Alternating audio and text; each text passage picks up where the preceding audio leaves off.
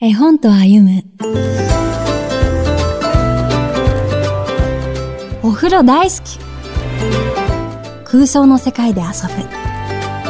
シャボンに湯気、涙つお湯に響く音。お風呂は子供にとって面白くて不思議な空間です。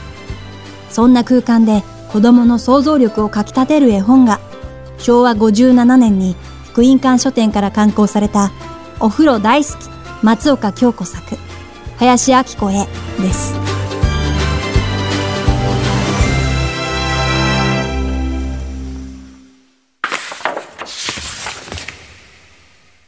まこちゃんはいつもアヒルのプッカを連れてお風呂に入ります。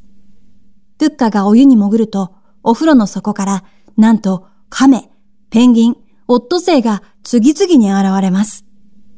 石鹸を飲み込んだオットセイの口からは大きなシャボン玉が。鼻の頭でくるくる回し、パンと割れると、それで僕の体を洗ってくれないかと、今度はカバが現れます。でっかいカバの体を洗い終えると、さあ、シャワーをかけてやるぞと、クジラが現れて泡を流してくれます。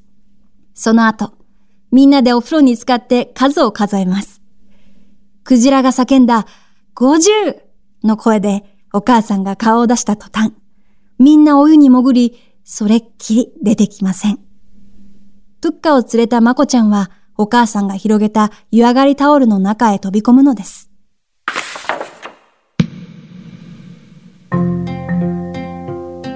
林明子さんの絵の優しい色彩と描写が湯気に包まれたあったかい空間と空想の世界の面白さを際立たせます。空想の世界で存分に遊んだまこちゃんを現実の世界に呼び出すきっかけとなっているのはお母さんです。お話の終わりには大好きなお母さんの元へ戻っていきます。大人は子供の現実の世界と空想の世界の往復を認め、十分な時間を保証したいものです。筆者の子供たちが幼かった頃、湯船の風呂釜口を見つけ、動物たちはここから出てきたんだよ。ここが海につながってるのかなと不思議がありました。そして一緒にお湯に浸かりながら、イルカが出てきたらいいな。イルカが来たらどうするの？ジャンプすると空想を膨らませ、お風呂がイルカショーの水槽に早変わりしたことが思い出されます。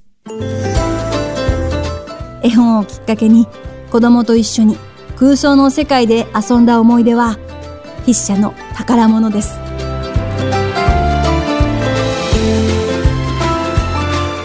ナビゲーターは相川由里がお届けしました。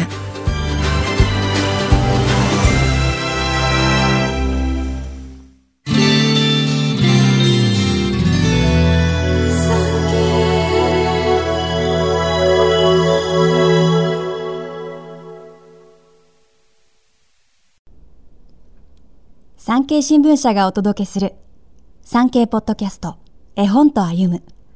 最後までお聞きいただきありがとうございます。番組をフォローすると最新エピソードが自動でダウンロードされるので、歩きながら、家事をしながら、作業の途中でも楽しめます。電波の悪いところでも安心です。